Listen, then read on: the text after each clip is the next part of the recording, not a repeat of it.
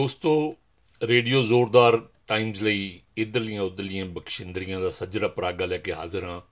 ਮੈਂ ਜਾਨੀ ਬਖਸ਼ਿੰਦਰ। ਪਿਛਲੇ ਦਿਨੀ 에ਅਰਲਾਈਨ ਗੋ ਫਸਟ ਦੀ ਉਡਾਨ ਨੰਬਰ 6911 ਨਵੀਂ ਦਿੱਲੀ ਤੋਂ ਚੰਡੀਗੜ੍ਹ ਲੈ ਜਾ ਰਿਹਾ ਜਹਾਜ਼, ਉਸ ਵਿੱਚ ਇੱਕ ਪਰਿੰਦਾ ਵੱਜ ਜਾਣ ਨਾਲ ਇਹੋ ਜਿਹਾ ਡੋਲਿਆ ਕਿ ਉਸ ਨੂੰ ਚੰਡੀਗੜ੍ਹ ਲਿਜਾਣ ਦੀ ਥਾਂ ਅਹਿਮਦਾਬਾਦ ਵੱਲ ਮੋੜਨਾ ਪੈ ਗਿਆ। ਇਹ ਜਾਣਕਾਰੀ ਡੀਜੀਸੀਏ ਜਾਨੀ directorate general of civil aviation ਨੇ ਪੱਤਰਕਾਰਾਂ ਨੂੰ ਦਿੱਤੀ।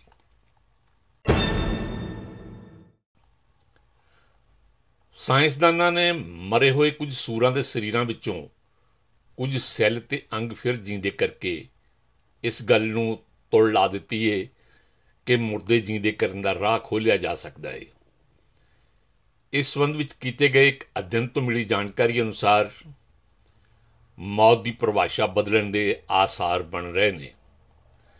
ਸਾਇੰਸਦਾਨਾਂ ਨੇ ਦੱਸਿਆ ਕਿ ਜਿਨ੍ਹਾਂ ਸੂਰਾਂ ਨੂੰ ਮਰਿਆ ਹੋਇਆਂ 1 ਘੰਟਾ ਹੋ ਗਿਆ ਸੀ, ਉਹਨਾਂ ਦੇ ਸਰੀਰਾਂ ਵਿੱਚ ਨਵੇਂ ਸਿਰਿਓਂ ਲਹੂ ਸੰਚਾਰ ਸ਼ੁਰੂ ਕੀਤਾ ਗਿਆ ਤੇ ਉਹਨਾਂ ਦੇ ਕੁਝ ਅੰਗਾਂ ਨੂੰ ਫਿਰ ਹਰਕਤ ਵਿੱਚ ਲਿਆਂਦਾ ਗਿਆ। ਇਹ ਜਾਣਕਾਰੀ 3 ਅਗਸਤ ਨੂੰ ਵਿਗਿਆਨਕ ਪਰਚੇ ਨੇਚਰ ਵਿੱਚ ਛਪੀ ਹੈ ਇਸ ਰਿਪੋਰਟ ਅਨੁਸਾਰ ਇਹ ਨਵੀਂ ਖੋਜ ਯੇਲ ਯੂਨੀਵਰਸਿਟੀ ਦੇ ਵਿਗਿਆਨੀਆਂ ਨੇ ਕੀਤੀ ਹੈ ਇਸ ਖੋਜ ਰਾਹੀਂ ਮੁਰਦੇ ਭਾਵੇਂ ਜਿੰਦੇ ਨਾ ਕੀਤੇ ਜਾ ਸਕਣ, ਪਰ ਕੁਝ ਅੰਗ ਖਰਾਬ ਹੋ ਜਾਣ ਦੀ ਵਜ੍ਹਾ ਨਾਲ ਲੋਕਾਂ ਨੂੰ ਮੌਤ ਦੇ ਮੂੰਹੋਂ ਬਚਾਏ ਜਾਣ ਦੀ ਸੰਭਾਵਨਾ ਜ਼ਰੂਰ ਬਣ ਸਕਦੀ ਹੈ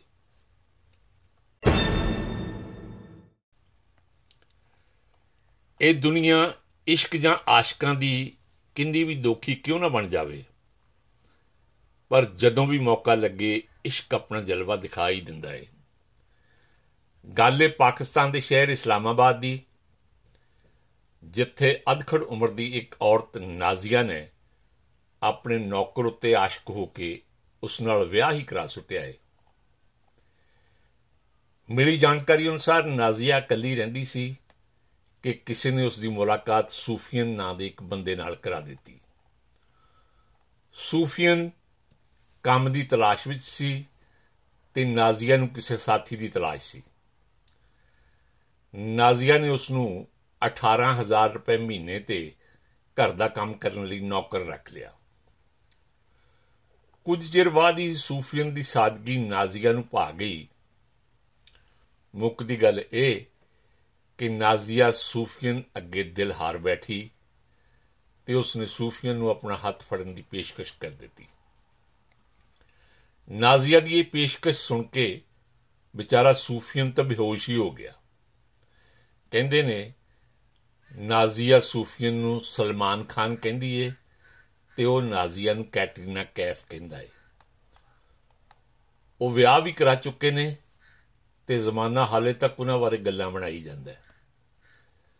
ਤਾਜ਼ਾ ਖਬਰਾਂ ਅਨੁਸਾਰ ਨਾਜ਼ੀਆ ਆਪਣਾ ਮਕਾਨ ਵੀ ਸੂਫੀਅਨ ਦੇ ਨਾਂ ਕਰਾਉਣ ਦਾ ਐਲਾਨ ਕਰ ਚੁੱਕੀ ਹੈ।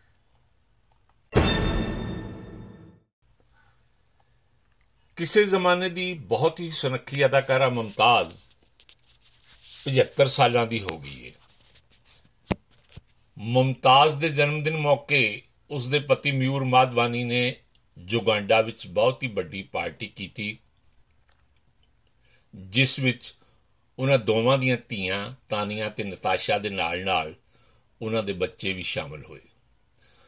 ਮੁਮਤਾਜ਼ ਨੇ ਦੱਸਿਆ ਕਿ ਉਸ ਦੇ ਸ਼ੌਹਰ ਨੇ ਇਸ ਮੌਕੇ ਉਸ ਨੂੰ ਇੱਕ ਮਰਸੀਡੀਜ਼ ਕਾਰ ਤੇ ਕੁਝ ਜ਼ੇਵਰ ਦਿੱਤੇ ਨੇ।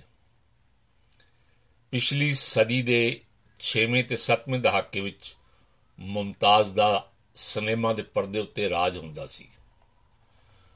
ਉਸ ਦੀਆਂ ਯਾਦਗਾਰੀ ਫਿਲਮਾਂ, ਦੋ ਰਾਸਤੇ, ਬੰਧਨ ਆਦਮੀ ਔਰ ਇਨਸਾਨ, ਸੱਚਾ ਝੂਠਾ ਖਿਲੋਨਾ ਤੇਰੇ ਮੇਰੇ ਸੁਪਨੇ, ਲੋਫਰ, ਚੋਰ ਮਚਾਏ, ਸ਼ੋਰ ਤੇ ਹੋਰ ਬਹੁਤ ਸਾਰੀਆਂ ਅੱਜ ਵੀ ਵਾਰ-ਵਾਰ ਦੇਖੀਆਂ ਜਾਂਦੀਆਂ ਨੇ। 11 ਅਗਸਤ ਨੂੰ ਰੱਖੜੀਆਂ ਦਾ ਤਿਉਹਾਰ ਹੈ ਤੇ ਜਿਸ ਨੂੰ ਹਿੰਦੀ ਵਿੱਚ ਰਕਸ਼ਾ ਬੰਧਨ ਕਿਹਾ ਜਾਂਦਾ ਹੈ। ਐਤਕੀ ਇਹ ਦਿਨ ਬਹੁਤ ਹੀ ਵੱਖਰੀ ਤਰ੍ਹਾਂ ਮਨਾਏ ਜਾਣ ਦੇ ਆਸਾਰ ਨੇ। ਉਸ ਦਿਨ ਹਿੰਦੀ ਫਿਲਮ ਇੰਡਸਟਰੀ ਦੇ ਦੋ ਸਿਤਾਰਿਆਂ, ਆਮਰ ਖਾਨ ਤੇ ਅਕਸ਼ੇ ਕੁਮਾਰ ਦੀਆਂ ਦੋ ਫਿਲਮਾਂ ਰਿਲੀਜ਼ ਹੋ ਰਹੀਆਂ ਨੇ। ਇਸ ਮੌਕੇ ਰਿਲੀਜ਼ ਕੀਤੀ ਜਾ ਰਹੀ ਆਮਰ ਖਾਨ ਦੀ ਫਿਲਮ ਦਾ ਸਰਲੇਖ, ਲਾਲ ਸਿੰਘ ਚੱਡਾ ਹੈ ਜਿਸ ਵਿੱਚ ਆਮਰ ਖਾਨ ਨੇ ਇੱਕ ਸਿੱਖ ਦੇ ਰੂਪ ਵਿੱਚ ਮੁੱਖ ਕਿਰਦਾਰ ਨਿਭਾਇਆ ਹੈ ਅਕਸ਼ੇ ਕੁਮਾਰ ਦੀ ਫਿਲਮ ਦਾ ਸਰਲੇਖ ਹੀ ਰਕਸ਼ਾ ਬੰਧਨ ਹੈ ਇਹ ਦੋਵੇਂ ਫਿਲਮਾਂ ਰਿਲੀਜ਼ ਹੋਣ ਤੋਂ ਪਹਿਲਾਂ ਹੀ ਕਈ ਤਰ੍ਹਾਂ ਦੇ ਚਰਚਿਆਂ ਦੀਆਂ ਸ਼ਿਕਾਰ ਨੇ। ਇਹਨਾਂ ਚਰਚਿਆਂ ਦੀ ਚਰਚਾ ਕਰਨ ਤੋਂ ਪਹਿਲਾਂ ਇਹ ਦੱਸਣਾ ਬਣਦਾ ਹੈ ਕਿ ਆਮਿਰ ਖਾਨ ਤੇ ਉਸ ਦੀ ਵੀਵੀ ਕਿਰਨ ਰਾਓ ਭਾਰਤ ਸਰਕਾਰ ਦੀਆਂ ਕੁਝ ਫਿਰਕੂ ਨੀਤੀਆਂ ਦੀ ਆਲੋਚਨਾ ਕਰਨ ਦੀ ਵਜ੍ਹਾ ਨਾਲ ਸਰਕਾਰ ਅਤੇ ਭਾਰਤੀ ਜਨਤਾ ਪਾਰਟੀ ਦੀਆਂ ਅੱਖਾਂ ਵਿੱਚ ਰੜਕਦੇ ਨੇ। ਦੂਜੇ ਪਾਸੇ ਅਕਸ਼ੇ ਕੁਮਾਰ ਭਾਰਤੀ ਜਨਤਾ ਪਾਰਟੀ ਦੇ ਲਾਡਲੇ ਅਤੇ ਪ੍ਰਧਾਨ ਮੰਤਰੀ ਨਰਿੰਦਰ ਮੋਦੀ ਦੇ ਫੇਫੜੇ ਸਮਝੇ ਜਾਂਦੇ ਨੇ। ਐਤਕੀ ਰੱਖੜੀ ਦਾ ਤਿਉਹਾਰ ਇਹਨਾਂ ਦੋ ਫਿਲਮਾਂ ਦੇ ਲੇਖੇ ਹੀ ਲੱਗਣ ਦੇ ਆਸਾਰ ਨੇ। ਲਾਲ ਸਿੰਘ ਚੱਡਾ ਦੀ ਅਗੇਤੀ ਭੰਡੀ ਵਿੱਢਣ ਦੇ ਸਬੰਧ ਵਿੱਚ ਕਿਹਾ ਜਾਂਦਾ ਹੈ ਕਿ ਕੋਵਿਡ ਦੌਰਾਨ ਸ਼ੂਟਿੰਗ ਕਰਦਿਆਂ ਆਮਰ ਖਾਨ ਨੇ ਨਕਾਬ ਪਹਿਨਣ ਸੰਬੰਧੀ ਨਿਯਮਾਂ ਦੀ ਉਲੰਘਣਾ ਕੀਤੀ ਸੀ। ਬੜੀ ਸਪਸ਼ਟ ਗੱਲ ਹੈ ਕਿ ਸ਼ੂਟਿੰਗ ਕਰਨ ਸਮੇਂ ਆਮਿਰ ਖਾਨ ਨਕਾਬ ਪਹਿਨ ਕੇ ਕੈਮਰੇ ਅੱਗੇ ਨਹੀਂ ਆ ਸਕਦਾ ਸੀ। ਇਸ ਫਿਲਮ ਦਾ ਵਾਈਕਾਟ ਕਰਨ ਦਾ ਸੱਦਾ ਦੇਣ ਦੀ ਇੱਕ ਵਜ੍ਹਾ ਇਹ ਵੀ ਹੈ ਕਿ ਇਸ ਫਿਲਮ ਵਿੱਚ ਆਮਿਰ ਖਾਨ ਨੇ ਇੱਕ ਸਿੱਖ ਦਾ ਕਿਰਦਾਰ ਨਿਭਾਇਆ ਹੈ ਜੋ ਹਿੰਦੂਆਂ ਦੀ ਝੰਡਾ ਬਰਦਾਰ ਸਰਕਾਰ ਨੂੰ ਸਿੱਖਾਂ ਦਾ ਪ੍ਰਚਾਰ ਲੱਗਦਾ ਹੈ ਇਹ ਦੱਸਣਾ ਵੀ ਜ਼ਰੂਰੀ ਹੈ ਕਿ ਲਾਲ ਸਿੰਘ ਚੱਡਾ ਆਸਕਰ ਇਨਾਮ ਜੇਤੂ, ਅੰਗਰੇਜ਼ੀ ਫਿਲਮ ਫਾਰੈਸਟ ਗੰਪ ਦਾ ਹਿੰਦੀ ਰੂਪ ਹੈ ਆਮਰ ਖਾਨ ਨੇ ਫਾਰੈਸਟ ਗੰਪ ਨੂੰ ਹਿੰਦੀ ਵਿੱਚ ਢਾਲ ਕੇ ਲਾਲ ਸਿੰਘ ਚੱਡਾ ਬਣਾਉਣ ਲਈ 14 ਸਾਲ ਮਸ਼ਕਤ ਕੀਤੀ ਹੋਈ ਹੈ। ਆਮਰ ਖਾਨ ਦੀ ਫਿਲਮ ਦੇ ਦੋਖੀ ਇਹ ਵੀ ਕਹਿ ਰਹੇ ਨੇ ਕਿ ਫਾਰੈਸਟ ਗੰਪ ਇੱਕ ਸਿਆਸੀ ਫਿਲਮ ਸੀ ਤੇ ਲਾਲ ਸਿੰਘ ਚੱਡਾ ਉਸ ਤੋਂ ਵੀ ਵੱਧ ਸਿਆਸੀ ਫਿਲਮ ਹੈ।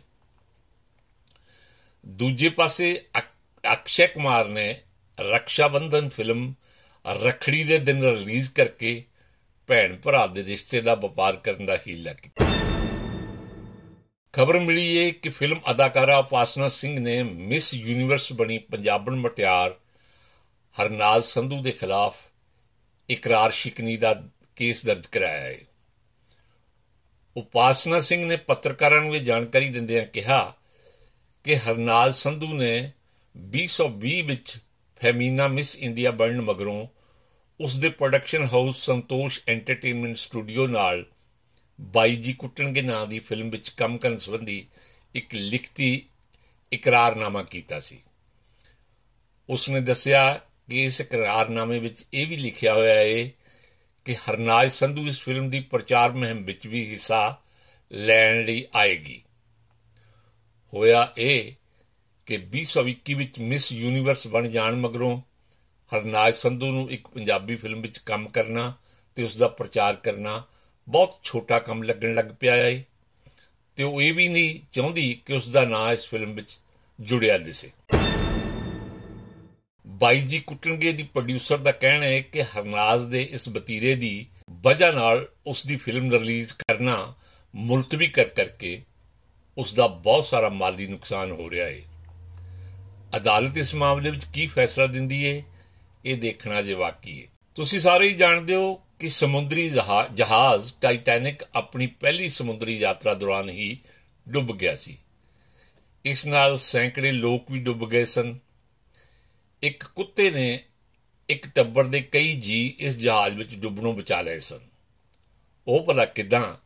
ਇਹੋ ਤਾਂ ਅਸੀਂ ਦੱਸਣਾ ਇਹ ਜਹਾਜ਼ 10 ਅਪ੍ਰੈਲ 1912 ਨੂੰ ਪਹਿਲੇ ਸਫ਼ਰ ਤੇ ਰਵਾਨਾ ਕਰਨ ਸੰਬੰਧੀ ਐਲਾਨ ਹੋਇਆ ਤਾਂ ਕਲਾਰਕ ਨਾਂ ਦੇ ਇੱਕ ਸਕਾਟਿਸ਼ ਕਿਸਾਨ ਨੇ ਆਪਣੇ ਪਰਿਵਾਰ ਸਮੇਤ ਇਸ ਇਤਿਹਾਸਕ ਸਫ਼ਰ ਤੇ ਜਾਣ ਦਾ ਇਰਾਦਾ ਕਰ ਲਿਆ। ਉਸਨੇ ਆਪਣੇ ਸਮੇਤ ਆਪਣੇ ਪਰਿਵਾਰ ਦੀਆਂ 7 ਸੀਟਾਂ ਬੁੱਕ ਕਰਾ ਦਿੱਤੀਆਂ। ਸਫ਼ਰ ਸ਼ੁਰੂ ਹੋਣ ਤੋਂ 2 ਦਿਨ ਪਹਿਲਾਂ ਕਲਾਰਕ ਦੇ ਕੁੱਤੇ ਨੇ ਉਸ ਦੇ ਇੱਕ ਬੱਚੇ ਨੂੰ ਵੱਢ ਲਿਆ। ਕਿਸਾਨ ਦੀ ਬੀਵੀ ਨੇ ਕਿਹਾ ਕਿ ਉਹ ਆਪਣੇ ਜ਼ਖਮੀ ਬੱਚੇ ਨੂੰ ਘਰ ਛੱਡ ਕੇ ਨਹੀਂ ਜਾ ਸਕਦੀ। ਉਸ ਔਰਤ ਨੇ ਆਪਣੇ ਪਤੀ ਨੂੰ ਕਿਹਾ ਕਿ ਉਹ ਬਾਕੀ ਬੱਚਿਆਂ ਨੂੰ ਨਾਲ ਲੈ ਕੇ ਜਹਾਜ਼ ਦੇ ਝੂਟੇ ਲੈ ਆਵੇ। ਪਰ ਕਲਾਰਕ ਨੇ ਸਫ਼ਰ ਕਰਨ ਦਾ ਇਰਾਦਾ ਛੱਡ ਕੇ ਸਾਰੀਆਂ ਹੀ ਟਿਕਟਾਂ ਪਾੜ ਕੇ ਸੁੱਟ ਦਿੱਤੀਆਂ। 5 ਦਿਨ ਬਾਅਦ ਇਹ ਖਬਰ ਆ ਗਈ ਕਿ ਟਾਈਟੈਨਿਕ ਸਮੁੰਦਰ ਵਿੱਚ ਗਰਕ ਹੋ ਗਿਆ ਏ। ਇਹ ਖਬਰ ਸੁਣ ਕੇ ਜਿਸ ਕੁੱਤੇ ਨੂੰ ਉਹ ਘੂਰ-ਘੂਰ ਦੇਖ ਰਿਹਾ ਸੀ, ਉਸ ਨੂੰ ਜੱਫੀ ਪਾ ਪਾ ਘੜੀ ਮੁੜੀ ਚੁੰਮੀ ਜਾ ਰਿਹਾ ਸੀ। ਦੋਸਤੋ, ਇਸ ਦੇ ਨਾਲ ਹੀ ਇਧਰ ਦੀਆਂ ਉਧਰਲੀਆਂ ਬਖਸ਼ਿੰਦਰੀਆਂ ਦਾ ਇਖਾੜਾ ਛੇੜਦੇ ਆ। ਮੈਨੂੰ, ਯਾਨੀ ਬਖਸ਼ਿੰਦਰ ਨੂੰ ਦਿਓ ਇਜਾਜ਼ਤ। ਜੈ ਜਹਾਨ।